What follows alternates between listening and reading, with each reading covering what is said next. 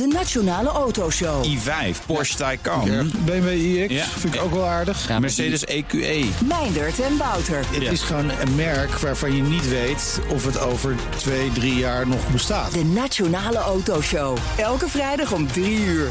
De Nationale Autoshow wordt mede mogelijk gemaakt door Van Mossel.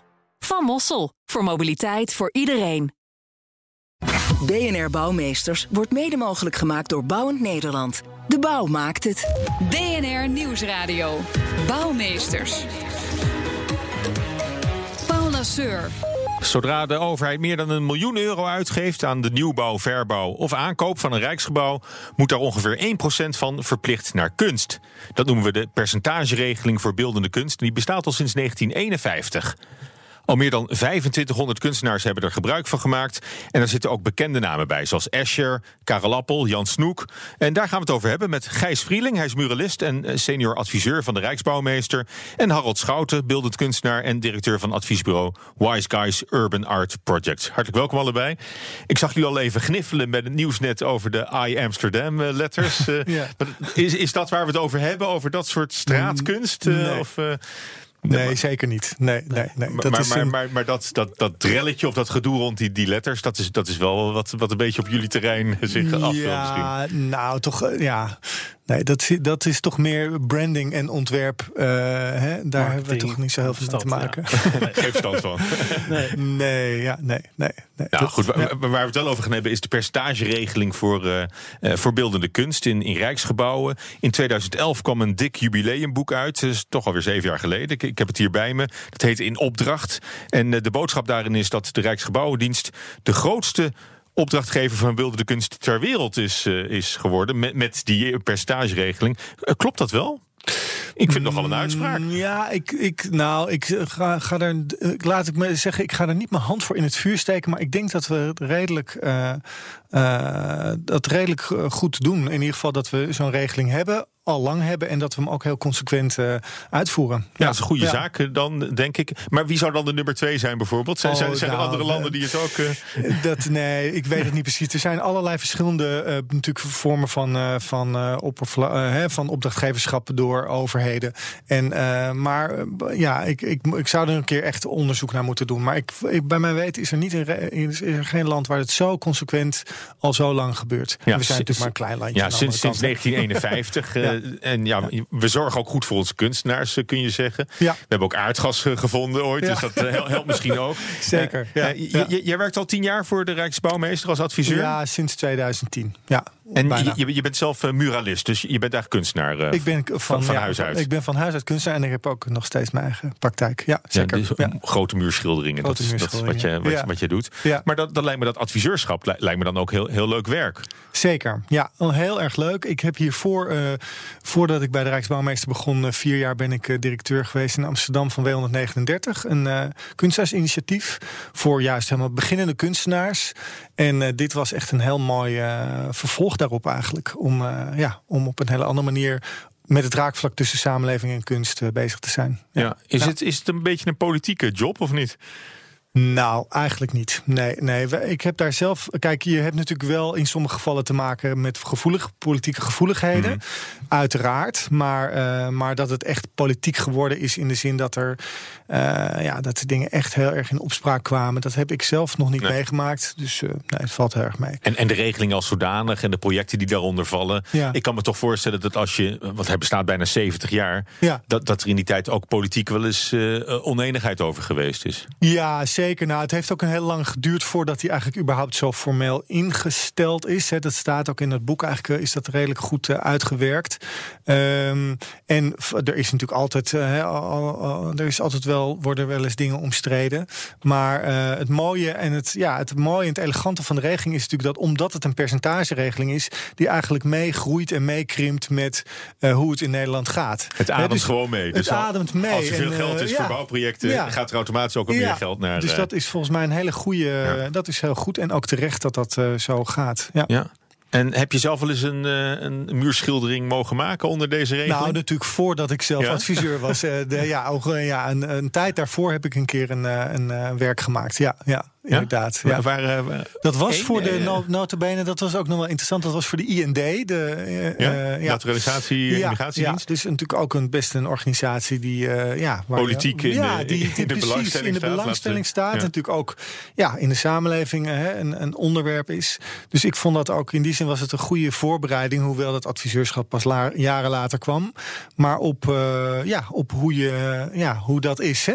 Ja. En daar hebben, wij, daar hebben wij natuurlijk wel vaak mee te maken. En dat vind ik eigenlijk een van de interessante dingen van dit werk. Dat je eigenlijk door zo binnen de Rijksoverheid te werken, steeds meer allerlei aspecten en organisaties leert kennen. Waarvan je je realiseert, ja, die heb ik. Je kunt als burger denken, nou, hier ben ik voor of hier ben ik tegen. Maar de Rijksoverheid moet eigenlijk alle dingen doen. Hè? Dus dat Dus- neutraliseert het eigenlijk. Nou ja, omdat die regeling er is. Ja, dus, nou in ieder geval moet je, hè, hebben, we, hebben we te maken met. eh, nou, we werken natuurlijk eh, hè, ook. We maken ook kunst in gevangenissen. Mhm. We maken eh, hè, ook kunst in asielzoekerscentra soms zelfs.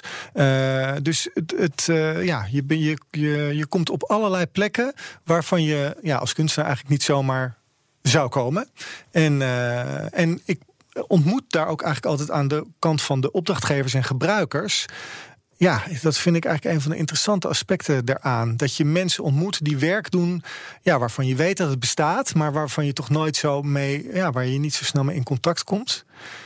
Ik, kan een voorbeeld geven? Ja, nou, en, of- en mijn, mijn vraag is ook: heeft, heeft de kunst daar ook een speciale functie dan? Bijvoorbeeld in de gevangenis om mensen een beetje te, eh, te kalmeren of op hun gemak te stellen? Of, eh, of, of misschien. Nou, omgekeerd. Hè. Je, je denkt inderdaad, hè, bijvoorbeeld bij een gevangenis is natuurlijk altijd wel echt de overweging van nou. Kijk, kalmeren lijkt me niet zo het onderwerp. Maar je wilt natuurlijk wel iets maken wat, wat, eh, ja, wat relevant is voor mensen die daar zijn. Hè?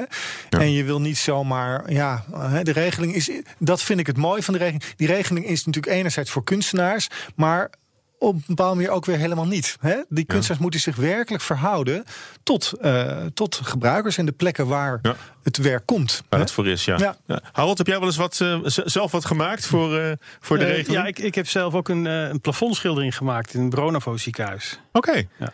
En wat, wat kunnen we daarop zien? Dat is een open plek in het bos. En Hm. dat was het de bovenste verdieping van, eh, van het eh, ziekenhuis. En het was de chirurgi- chirurgische afdeling. Mhm.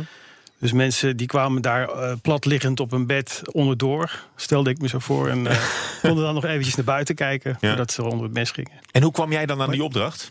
Hoe, had dat je, hoe was heb je die destijds gescoord? eh, was dat eh, Scor.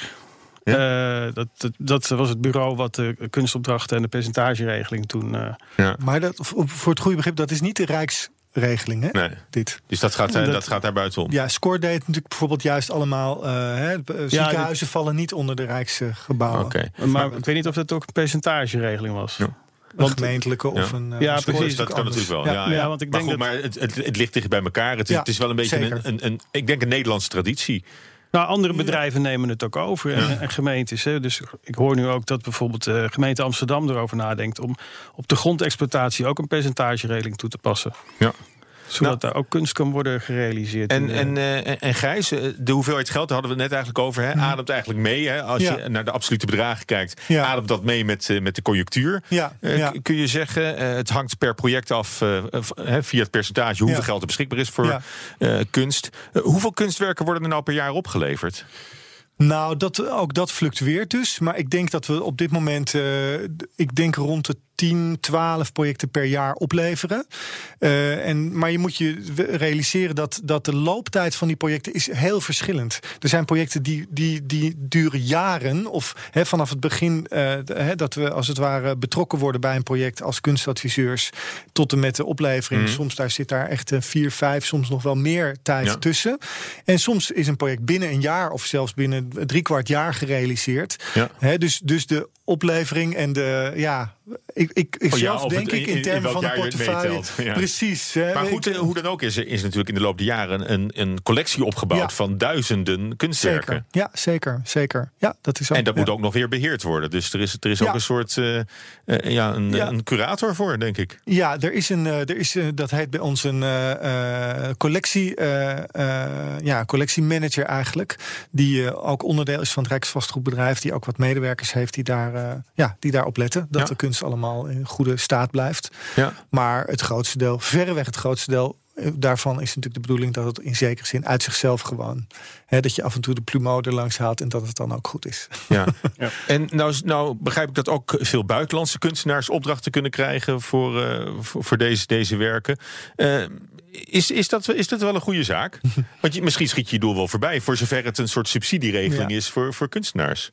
Wat, wat vind jij? eh? Het gaat natuurlijk uiteindelijk over de kunst die wordt gerealiseerd. En heel vaak zijn het buitenlandse kunstenaars eh, die, van grote naam. Die krijgen relatief weinig eh, honorarium vergeleken bij als ze een, een, een kunstwerk in het buitenland opleveren of eigenlijk verkopen. Mm. Ik ben nu bezig met een Amerikaanse kunstenaar en die staat heel erg te kijken van de regeling waarbinnen zij zeg maar nu een opdracht gaat realiseren. Ehm, daarin eh, wordt, wordt eigenlijk alle, op, alle voorwaarden, alle, alle verantwoordelijkheden worden overgedragen aan een kunstenaar. En, en buitenlandse kunstenaars zijn vaak gewend om gewoon eh, de vraag te krijgen: heb je nog een beeld? Eh, dan zetten wij het er neer en dan plaatsen we en dan doen we alles. Ja. En dan krijg je een hele veel grotere berg met geld dan van ons. Dan krijg je een veel groter berg. met- Dus eigenlijk eh, wat, we, wat we doen, of wat er gebeurt, is dat dus grote namen worden binnengehaald. Mhm. Is ook een prestigezaak. natuurlijk. Maar- maar, belangrijk, hun ook wel, omdat ze in, in de openbare ruimte Zeker. komen. Er wordt ook vaak veel eh, moeite gedaan door die kunstenaars om dan toch dat werk te realiseren. Ondanks dat ze misschien relatief weinig voor krijgen. Dus het is wel van belang voor, voor Nederland, denk ik. Ja. En je, je, had een, je had een poster meegebracht, toch? Ja. Eh, eh, pak die er maar even bij, want, want jij bent, Dit. van, eh, jij bent medeoprichter van het bureau Wise Guys Urban Art Projects. Ja, En jullie bemiddelen hè, tussen, tussen kunstenaars en, en de opdrachtgever, de, nou, wij doen, wij doen verschillende dingen. Wij doen ook, zeg maar, we maken masterplannen voor gemeentes. We, we begeleiden opdrachten. En we doen ook productionele werkzaamheden voor tijdelijke kunstwerken. Of in dit geval een permanent kunstwerk wat net is opgeleverd bij het gerechtsgebouw in Breda. Ja, maar dit is nog een artist's impression Ja, van het kunstwerk, maar het is, Maar het ziet het is een rode boom. uit, ja, het, Ja, het, het ziet ziet er mooi behoorlijk uit. Ja. Ja, dit is, eh, hier heb ik de productieleiding van gedaan eh, voor Pascal Taillou. Ehm, eh, zijn, zijn concept heb ik vertaald naar een ruimtelijk eh, beeld. En is dit het voorplein of de binnenplaats? Dit is het van voorplein. Het, ja, van, het van staat het, voor het gebouw. Het is echt een paar weken geleden is het ook feestelijk geopend, zeg maar. Ehm, het betreft een, een 10 meter hoge boom. We hebben die eh, eigenlijk tak voor tak Ja, die is knalrood. getekend. Ja, die is knalrood. Uiteindelijk knalrood, maar we hebben die echt eh, eerst drie- 2D, toen 3D ontworpen. En zodoende konden we een hele goede inschatting maken over hoe het eruit ziet, maar ook over de kosten. Want dit is een, een, een eh, opdracht die binnen de DBFMO cons- constructie is gedaan. Het is een, constructie waarin Mhm. het consortium voor 30 jaar lang het gebouw eh, moet exploiteren en moet bouwen en moet financieren. En dus ook dat, dat En- kunstwerk daarin meenemen. Ja, via de percentageregeling is dat kunstwerk gerealiseerd. En Een van die eh, projecten, Gijs, waar, waar ik het ook met jou over wilde hebben, was een, was een boek wat je voor de, voor de AIVD had. eh, eh, Ja, in, eh, ja, had er is, geleverd, ja, in het kader van een, van een renovatie van hun gebouw is van de IVD is er ook, hè, werd er ook een percentageopdracht gemaakt. En toen is daarvoor Jill Maggot uitgekozen, een New Yorkse kunstenares.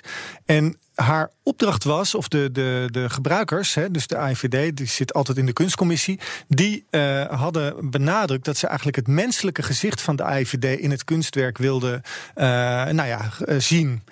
En Maggot heeft voorgesteld om, om een boek te maken met interviews met medewerkers van de AIVD. Wat natuurlijk bij voorbaat een Die- die mogen nooit interviews die geven. mogen natuurlijk nooit interviews geven. geheim, geheim, geheim. Precies, en sterker nog, het was zelfs zo dat, dat eh, binnen de IVD op dat moment eh, eh, eigenlijk ook eh, hè, de medewerkers van de IVD ook niet met elkaar over ideologie, religie, dat soort dingen eigenlijk mochten praten. En zij heeft dat aangegrepen om te denken, nou, ik ben geen collega, dus met mij kan dat wel. En eh, heeft dus een voorstel gemaakt om, een, eh, om daar een boek over te maken. Nou, dat is, eh, dat is ook goedgekeurd, dat voorstel. Met natuurlijk als voorbehoud dat er. hè, dat er Alles moest op- geanonimiseerd. nou, Ja. het moest geanonimiseerd en er mocht redactie op Ja. gepleegd worden. Daar is zij ook mee akkoord gegaan. Ze heeft jarenlang met heel veel verschillende mensen gesproken, manuscript gemaakt en dat inderdaad ingeleverd. En kreeg dat toen uiteindelijk inderdaad voor driekwart weggelakt Wat voor eh, drie, terug. drie kwart weggelakt. Ja, En, eh, ja. Hè, dus dan zie je dat hè, dus de, de kunst in veel gevallen eh, representeren de percentagewerken natuurlijk de overheid. En, en eh, hè, op een hele mooie en positieve manier. Ja. En soms houdt de kunst natuurlijk ook een spiegel voor. Ja. En dat is denk ik ook goed. Hè? Dat, eh, eh, toen ik net werd aangenomen, zei de DG van de Rijksgebouwdienst tegen mij: Nou, zo'n project als met de IVD, laten we dat nou niet elke keer doen. Ik zei: Nee, dat begrijp ik Ja, heel goed. hè. Maar het is ook een beetje een maf project natuurlijk. Want alleen al omdat je een, een, een boek hebt... dat is Ja. ook niet wat ik mij erbij voorstel. Nee. Want dan denk je eerder Zeker. toch een muurschildering... Ja. Of, of iets waar je overheen Zeker. loopt of onderdoor. Of, eh, hè, wat deel uitmaakt van het gebouw. Dus, dus dat is, is een beetje... Ja, nee, Dat- maar dat ik schuurt denk er een de- beetje de- langs, denk ik dan. Zeker, maar, de, maar de, de breedte, dat is denk ik ook wel mooi. De breedte van de kunst is, is eh, als het ware, m, ja, de regeling groeit als het ware toch gedeeltelijk ook Ja, met de ja. ontwikkelingen in de kunst mee. Ja. Hè? En, En, als, als we dan naar de bouw kijken, hè, hoe, Mhm. hoe zou de bouw, eh, de, eh, commerciële partijen, hoe zouden die kunnen, kunnen profiteren van die percentageregeling? Of, of zou- zouden die er ook aan mee kunnen doen? Ja, die percentageregeling kan gewoon toegepast worden. Ik denk dat de- bouwer er is natuurlijk bij gebaat dat in, in een nieuwbouwproject of verbouwproject dat er eh, iets van de waarde van cultuur ook wordt eh, toegepast. Ja, Eh, is, is- voor, voor, wie heeft dat, heeft dat nut als ook flats en woningen op die manier verrijkt worden of opgelukt? Absoluut. Ik, ik denk dat het echt, echt een verrijking kan zijn voor de openbare ruimte. Ja, waarom, waarom, waar zit die verrijking in? Doordat het een, een identiteit kan geven aan een plek. Vaak is een nieuwbouw natuurlijk een hele naargeestige plek. Ehm, vaak ontwikkelen we dan met al de partijen, dus de ontwikkelaars, maar eventueel ook al bewoners, als die er al bekend zijn, ontwikkelen we dan zo'n zo'n kunstvisie en eh, gaan we kunstenaars benaderen om die dan ook. Ja. Dat is trouwens ook in de percentageregeling zo, hè, dat gebruikers van een gebouw echt meeddenken en meebeslissen over welke Ja. kunstenaar er komt. Ja, want eh, Wise Guys, jouw adviesbureau, is, is ook betrokken. Dat stelde je net al bij eh, DBFMO-opdrachten, zeg maar in de publiek-private sector. Ja. Dus d- daar- zie je dat ook, eh, dat bedrijven die de overheid helpen bij opdrachten, dat die ook die volgens wo- deze regeling eh, denken of werken. Die, ja, nou bijvoorbeeld, ik, wat wat ik een goed voorbeeld vond, is de architect die we bij de opening hadden van het werk van Pascal Taillou. Die de regeling eigenlijk prijsde, prees, hoe zeg je dat? Omdat hij eh, zeg maar de kwaliteit van, van zijn project ook garandeert. Eén, je moet binnen een bepaalde eh, tijd moet het klaar zijn. Maar eh 30 jaar lang moet het gebouw goed functioneren en goed onderhouden worden. Dus Net als die rode boom voor. eh, ja, voor die bo- maar, maar ook bijvoorbeeld in het gebouw. In dit gebouw is, is prachtige, zijn prachtige houten eh, rechtszalen gemaakt. Mhm. Heel degelijk, heel goed duurzaam materiaal. Wat ja, 30 jaar lang makkelijk mee kan. ja. wat, wat vinden Dus ontwikkelaars in, in het algemeen van deze regeling? Hoe kijken ze daar tegenaan? Staan ze daar een beetje voor denk open? dat, ik heb het idee dat, dat nou, eigenlijk voor de crisis was de tendens dat veel ontwikkelaars, maar ook woningbouwverenigingen, de, niet de regeling per se, maar kunsttoepassing in openbare ruimte steeds beter vonden en steeds effectiever vonden voor ook eh, zeg maar, de, de, de, de, sociale cohesie van zo'n wijk. Eh, de mensen bleven wonen en er was Ja. heel veel eh animo Ja. om, dat te, om dat te doen. En toen kwam de crisis en toen was het ineens not done om eh, iets met kunst te willen. Iets wat allemaal duur, nutteloos allemaal is. Ja. En ik denk dat dat, dat, dat zogenaamde nutteloze van de kunst steeds meer ook zijn nut weer terug aan het bewijzen is. Nou ja, het geeft ook wat meer authenticiteit en identiteit aan, aan gebouwen. Hè? En helemaal als, als werken anoniemer wordt, is dat misschien ook wel iets waar, je- waar je met meer plezier eh, zou kunnen werken, bijvoorbeeld. Ik, ik, we moeten al afsluiten. Oké. Ik, ik, ik, ik Ja. zie Gijs dat je graag nog wat wil zeggen. En dat is mijn vraag aan jou. Wat hebben we uiteindelijk aan al die in opdracht gemaakte kunst? Dat is natuurlijk een opmerking die je veel hoort. Hè? Wat Ja. hebben we eraan? Ja, dat kun je natuurlijk van ontzettend veel dingen in de samenleving en in de wereld afvragen. Eh, ja. Wa- wa- wat Ehm, zeg jij dan meestal? Als, eh, Nou, eh, ja, ik denk dat het eh, dat eh, ik denk dat, dat kunst in staat is om op, een, op, een, hè, op een specifieke plek een mate van aandacht te genereren die je eigenlijk alleen door een kunstwerk kunt bewerkstelligen. Hè, ik zou maar zeggen, de hoeveelheid aandacht per kubieke meter die een kunstenaar aan een werk besteedt, ja, dat is een heel ander soort aandacht dan een bouwer aan een gebouw kan besteden. ja, Hè, en daarmee dat, geeft en het dat, een soort- dat, dat versterkt elkaar dus. Ja, dus dat geeft een soort condensatie en intensiteit. Ja. Ja. Nou, da- dank jullie wel. Ik denk dat dat, eh, ja, het moet even kort, Ja. maar eh, ik denk dat dat wel de kern, eh, de kern raakt. Eh, Dank jullie wel, Gijs Vrieling en Harold Schouten. BNR Bouwexpo. En zoals elke week staat uh, Judith Lane hier bij mij voor de Bouwexpo. En Judith, je hebt niet één gebouw, maar een hele kunstige woonwijk gevonden deze keer. Om het ja, over te Paul, hebben. ja, ik wil het niet uh, elke keer over mijn stad hebben, maar aangezien we het toch over Rijksgebouwen hebben, dacht ik, ik vind toch weer iets in Den Haag. Um, uh, we Waar ben je geweest? Ik ben bij de Papaverhof geweest. dat is geen Rijksgebouw, maar wel een Rijksmonument. sinds 1986 trouwens. en het is een van de 100 belangrijkste monumenten van Oh. Nederland. En het is ontworpen begin jaren 20 door Jan Wils. Uh, die heeft samen met Berlage samengewerkt. En ik liep dus een keer door de stad bij het Gouden Regenplein. En ik zag vanuit de verte een soort uh, grijze hoek opdoemen. En ik dacht, wat is dat joh? Dus ik ging kijken en het bleek echt super serene woonwijk te zijn. Met, uh, die compleet anders eruit zag dan de rest van de omgeving. Uh, en uh, je moet je voorstellen, het hele blok is dus in de kleurstelling van de stijl. Oh. En de kleuren van de stijl die zijn natuurlijk geel, rood. En als je zwart. van bovenaf kijkt, is het een soort Mondriaan schilderijtje. Ja. Nou ja, nou, nou, ja, je moet er wel in staan om dat te zien. Maar de kleuren van Mondriaan die zitten er zeker in, ja. Klopt. Oké, okay, en daar, daar liep je dus? Ja. Nou ja, en toen dacht ik, goh, dit is uh, echt heel bijzonder. Wat zou dit zijn? Mhm. Toen heb ik iemand aangesproken. Het bleek ook de voorzitter van de verhuurdersvereniging te zijn. En die, die vertelde me dus over dat het een monument was. Oké, okay, en, en wat maakt het zo bijzonder uiteindelijk? Nou, het is dus een verscholen huizenblok. Het heeft hoogbouw en laagbouw. Uh, en begin jaren 20 waren er dus weinig middenklassewoningen in Den Haag. En uh, in 1917 werd de coöperatieve woningbouwvereniging Tuin, Stadwijk, Daal en Berg, mondvol, werd opgericht uh, om dus meer middenklassewoningen te bouwen. En Jan Wils, die lid was van de stijl, mocht dat gaan uitvoeren. Um, en het is het enige woningcomplex, woningcomplex dat volgens de uitgangspunten van de stijl is gebouwd. Ja, en wat je ook herkent, is wat je ook in het gemeentemuseum in Den Haag bijvoorbeeld ziet, is eigenlijk een soort lange toegang. Hè? In het gemeentemuseum is dat, is dat die hal. Ja, nou ja, of die, die, die, die, tunnel. Ja, dat, uh, hier is het natuurlijk een stukje korter. Want het blijven wel arbeiderswoningen. Maar het idee van die tunnel voor, volgens Berlage was om je hoofd leeg te maken. En dat wilden ze de arbeiders die daar moesten gaan wonen uh, eigenlijk ook helemaal leeg en, ja. en fris weer, weer ja. thuis aan. Na Klopt. gedane ja. arbeid. Nou, dankjewel. Ik weet wel waar ik dit weekend mijn hoofd ga leegmaken. Heel goed, Op naar Den Haag. Dankjewel Judith. En tot zover BNR Bouwmeesters. De uitzending is terug te luisteren via de BNR-app en bnr.nl of als podcast natuurlijk. Tot volgende week. BNR Bouwmeesters wordt mede mogelijk gemaakt door Bouwend Nederland. De bouw maakt het. BNR Headlines. De hele dag binnen- en buitenlandse politiek. In Nederland hebben we geen munitiefabrieken. De hele dag economie. Vijf dagen in de week bezorgen, dat kan niet uit. De hele dag technologie. Amerikanen weer op de maan. Heb je eigenlijk geen tijd, maar wil je toch op de hoogte blijven? BNR Headlines. Het laatste nieuws, maar dan in het kort. Ga naar je podcast-app en abonneer je op BNR Headlines.